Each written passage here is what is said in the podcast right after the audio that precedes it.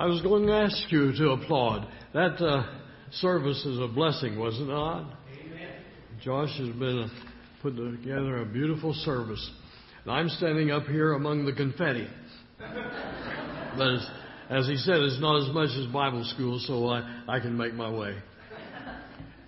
I'll be doing a little few things differently than uh, we generally do. Vaughn is a great pastor. I love him. I love this church. I love all the things about it.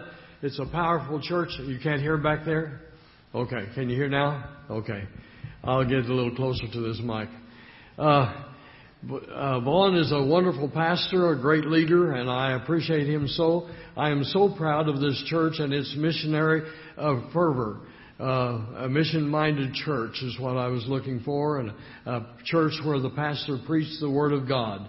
And so I found it, and here it is, and I appreciate it so much. But we'll be doing things a little bit differently today than he generally does, so put up with me, and uh, we'll enjoy this time together and, and worship the Lord. Would you stand in the reverence uh, to the Word of God as it's being read, please?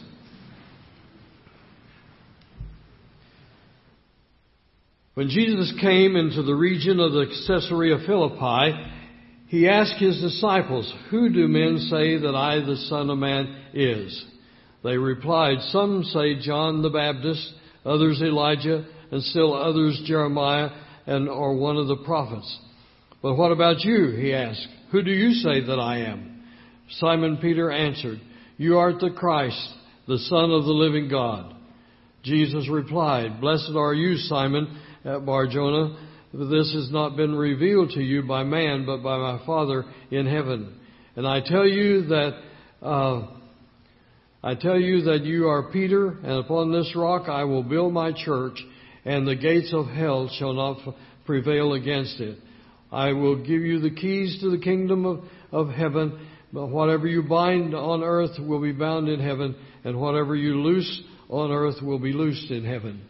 Then in verse uh, 34, when Jesus said to his disciples, If anyone will come after me, he must deny himself and take up his cross and follow me. For whosoever wants to save his life will lose it. But whosoever loses his life for me will find it. Let's pray. Dear Father, we come again to you in prayer, asking your presence to be here and to speak to the hearts of all these people. Help us to know who we believe in and and what He means to our lives today. Speak through me and, and uh, make me able to, to present this message clearly to all these people. For it's in Jesus' wonderful name I pray. Amen. Amen. You may be seated. In the decade of the 80s, I was pastoring the Vista Baptist Church in Olathe, Kansas. And I received an invitation uh, from the School of Evangelism of the Billy Graham Association to come and share in a crusade in Oklahoma City and be a part of that by being a counselor during the time of the uh, crusade. It was a wonderful experience for me, a blessing to my life. Now, a school of, of uh, evangelism is not a vacation. It wasn't an opportunity for me to take a, a week off from my church and go down there and just enjoy great preaching and singing and, and see all the multitudes making their decisions for Christ. A, a, a invitation to the School of Evangelism was a time to come and work. Of a morning, I would attend sessions of uh, training uh, in, uh, and different leaders of the Billy Graham Evangelistic Association would come in and train us and talk to us about what was happening, what they were doing, and all of that and we enjoyed that time. Then at noontime, I would have a brief break, and then in the afternoon, we'd prepare for the evening service. And then the, as the evening came on, I was responsible uh, for a spot on the floor of the, uh, the arena there. It was about four by four, so not a very big spot. But as people would come and move into my spot, it was my job to uh, get the information that I need to get from them to fill out the uh, cards on them and to uh, help prepare them for the life they were to live later on. I would get information from them so that the Billy Graham uh, people could follow up and they could uh, get the follow up uh, materials uh, to them. I would uh, get the information, pray with them, help them to make their decision, and then uh, uh, get this all this information turned in uh, for later. But during the week, I'd spent about the week uh, in all kinds of activities, and I was very tired. I was, had come to the end of this week uh, weary, and so I decided to take a night off. Now I felt a little bit guilty about that because taking a night off left the spot empty. Now there were other counselors, and they could fill my spot, but uh, I still felt guilty about it. And so, anyway, as I uh, was uh, uh, feeling guilty and and not doing my job that I was going to be doing that uh, would have done that night, I climbed up into the upper echelons of the arena so that I could find a seat up there and look down on the crowd and watch everything and kind of analyze what was going on, what was happening. But I was exhausted, and so I thought, okay, even in my guilt, I'll just go up to the top of the, this arena and watch what's going on. So as I got up there and sat down, uh, the place was packed with people, and there were many decisions being made. And uh, as uh, I was sitting there, I saw a young man a few rows down from me weeping profusely. He was weeping, and, and I thought to myself, well, the Lord had a hand in this. He, there was a reason for my taking the night off and coming up here, and I can sit and watch the crowd, and, and uh, here I have a purpose because here's this young man that's needing some kind of counseling and help. And so I slipped out of my seat and went down and sat in the seat that was vacant next to him. And as I sat down, I said to him, May I help you? And he said, No, that's okay. I made my decision to trust Jesus Christ as my Savior last night. And I went home and told my parents what I had done. And they were so impressed that they came with me uh, tonight. And he said, I'm sitting here praying because my mother is down on the floor uh, receiving Christ as her Savior tonight. It was a wonderful experience, and he, so I sat down with him and cried with him, and we praised God together. In this passage of Scripture, Jesus is uh, uh, moving uh, through the area of uh, Caesarea Philippi, and as he is moving about there, he turns to his disciples. It's time now for them to decide who they're going to serve and why.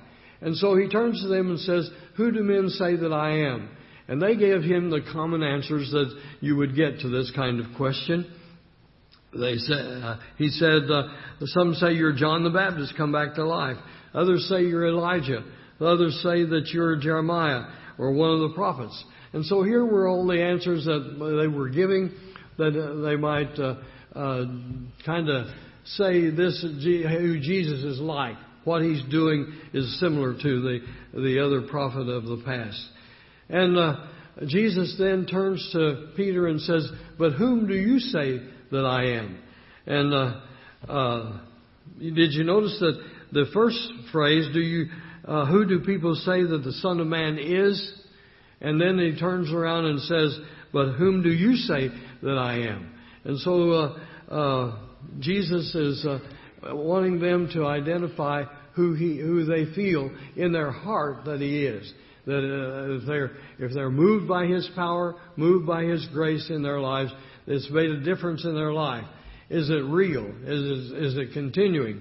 Is it something that they will last forever? And so Peter, like the first grade boy that's always raising his hand wanting to answer the question the teacher has asked, uh, said to him, uh, Thou art the Christ, the Son of the living God. And Jesus said, That's right. That's exactly the right question. But do you have really in your heart the right answer, the full answer that ought to be there? Peter answers the question, Thou art the Christ, the Son of the living God. Now, I want to turn the attention to you here in this auditorium this morning. What is your answer to this? Is Jesus just a man? Uh, can you describe him in terms of a, a man who is a philosopher, a good li- a man who's lived well, who has uh, put upon our, our world a, a, good kind of life to live if you lived up to it, but uh, uh, he's just no more than just a man? Is that all he is to you? Or is he the, the Son of God living in your heart?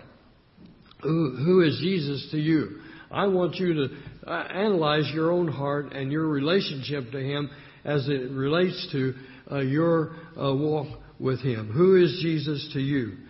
This is the answer uh, to life's biggest question. Who do you say that Jesus is? And uh, I want to encourage you to analyze what you feel about Him and of your commitment to Him.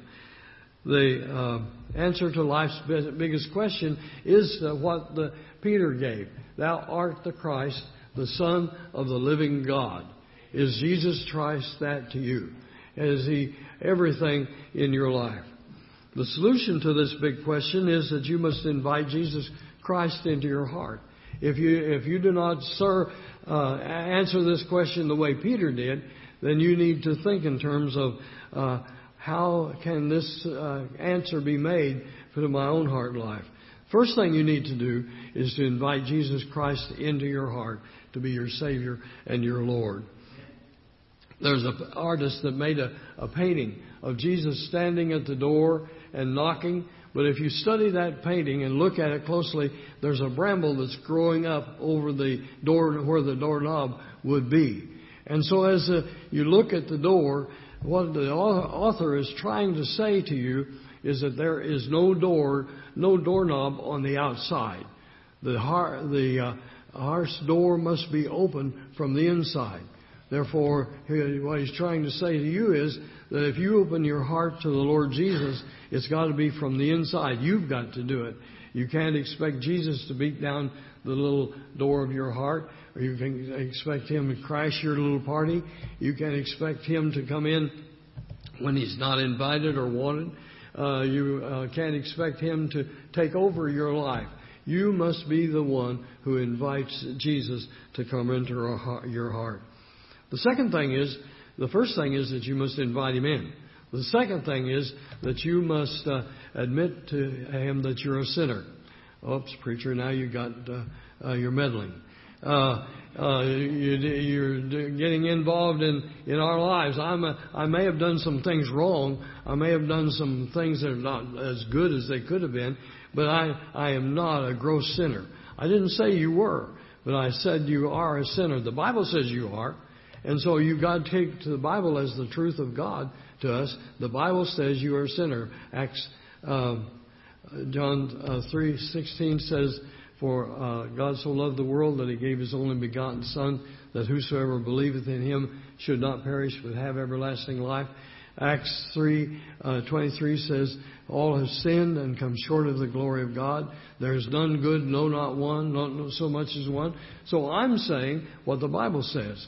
Uh, whatever you say is uh, what you have in your heart, but you you need to know that I believe that you're a sinner. Every one of you here are a sinner, and uh, uh the sin that uh, uh, is in your heart has separated you from God and keeps you ex- ex- extended from Him. leaving Jesus out of your life is the condemning sin. So what I'm saying to you is that the fact that you have left the Lord Jesus out of your life up to this point is the sin that will send you to hell. Uh, you say, oh, a loving God would not send a, a person to hell. Uh, that's uh, beyond my belief about who Jesus is. Uh, he doesn't. Uh, Jesus doesn't send anybody to hell, but He lets you choose where you go. You are the one who makes the choice. He will not override your will. He'll not crash your little party. You'll not come into your life without your uh, request. And so uh, Jesus uh, is inviting you to, to invite Him into your heart. Without Jesus, you will will certainly go to hell. And and you're doing exactly what the devil wants you to do today. You're saying, one of these days I'll think about this. One of these days I'll do something about this. One of these days I'll make a decision, and maybe I'll receive Christ as, as my Savior, maybe not.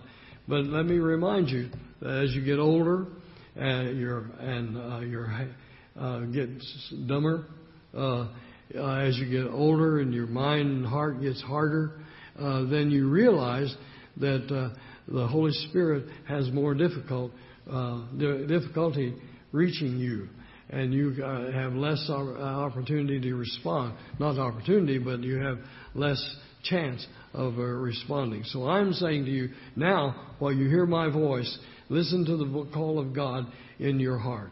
If there is a little uh, tiny voice in your heart, uh, listen to him and respond to his call to you because he wants to save you and change your life forever. Without Jesus Christ, uh, uh, without Jesus Christ in our heart, that is the condemning sin. Uh, as uh, uh, Jesus loves you, though, I want you to know, and He wants to come into your heart, and He will forgive your sin and change your life.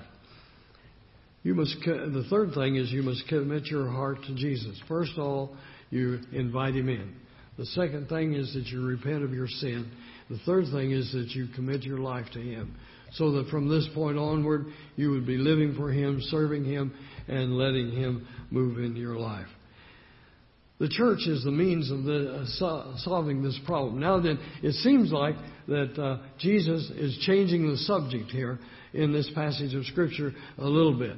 That He's changed from who I am, uh, what you say about me, to, to the solution uh, that uh, this, the answer to this problem. Uh, the church is the means of sharing this truth to all the world. The church through the ages has been a, a power uh, movement in the world. It's changed thousands and hundreds of thousands of lives throughout time. The church has been a power in uh, uh, as in history as we study the movement of the church. I'm going to give you a little bit of a, a Greek lesson this morning, so listen closely uh, to the, the Greek lesson. Uh, in in the Greek language, the the Greek was so expressive, uh, more expressive than English is by far. And so, in the Greek language, uh, Peter, uh, Jesus says to Peter, "You are Cephas, you are Peter. Upon this rock I'll build my church." And uh, so sometimes we think that Jesus was talking to the person, Peter, there, that I'm going to build my church upon you, on your life, and what you uh, stand for. But that's not exactly what the Greek is saying. The Greek is saying, Thou art stone. Thou art Peter, Cephas, the stone, which is masculine. In, in, in Greek, you have masculine and you have feminine uh, forms of the language. And so, in the as they uh, as they talk about the uh, the uh, masculine, he's talking about you are rocky. So he calls Peter, you are rocky. Uh, I want you to know that it's this kind of, stability, this kind of forwardness that I'm going to depend upon. But then Jesus changes the, the uh, su- subject of the, the Greek language and says, But upon this Cephas, C E P H A.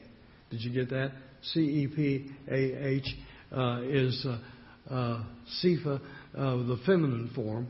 And then what he's saying to Peter is that uh, on this statement of faith, I'm going to build my church. I will build my church not on you necessarily, but on the, the kind of person that you become, but also upon the statement of faith that you have made in me. The statement of faith is, Thou art the Christ, the Son of the living God. Is that the statement of faith that you have? Have you made that kind of commitment to the Lord Jesus in that statement? Now then, I want you to imagine something with me. In the corner of heaven, there is a band of angels singing. And uh, they're singing and paying attention to nothing but what's going on in heaven. But I want them to stop uh, in their singing and say, What's going on down there in National Heights Baptist Church? By the way that you respond to uh, this statement of faith. I want you to follow my lead and uh, I want you to say it in a way that will cause the angels who have been singing to stop and say, What is this that's happening down there? So say it with me. Thou art the Christ, the, Christ. the Son of the living God. Well, I'm sure that the angels stopped and, and said, okay, uh, we believe that too. We have believed that and trusted in that. In the forward march of the church, uh, we see that the church must move forward. This church must move forward. In all that it does for the Lord in this community and in this area, the church me must be active and, and working to serve Him. You must uh, move forward in your Christian life. It's not just for the church alone, uh, as, uh, seeing it as a body, but it's for you as an individual living in, and working in this church, serving in this church, that your Christian life must be uh, move forward. Jesus said, "You're like a bulldozer going against the gates of hell." You are like a bulldozer plowing up the uh, seed and, and moving in the direction of the very gates of hell. I used to think that the gates of hell were uh, coming against us. We had to defend ourselves against the devil. But you don't have to defend yourself at all. Stand strong. Be, fa- be faithful. Be courage- courageous in all that you do. Don't be afraid. Uh, don't be afraid to witness. Don't be afraid to share your faith with others because you're like a bulldozer against the gates of hell. Paul, in the Ephesians chapter 6, describes the Roman soldier, uh, his armor, and said, Oh, he has the, the breastplate of righteousness.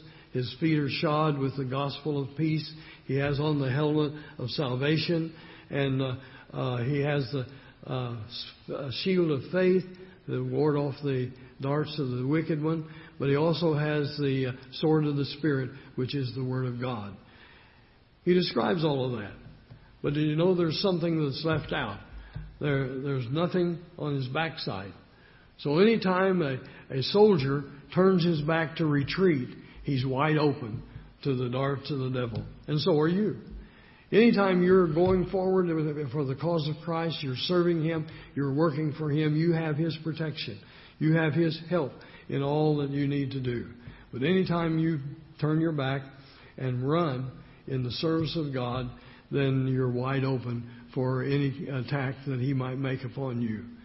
I, in the course of my life, have seen that happen to the course of many people, where they have, in their life, seemed to be strong and, uh, dynamic, but then all of a sudden something changed and t- they turned their back and ran.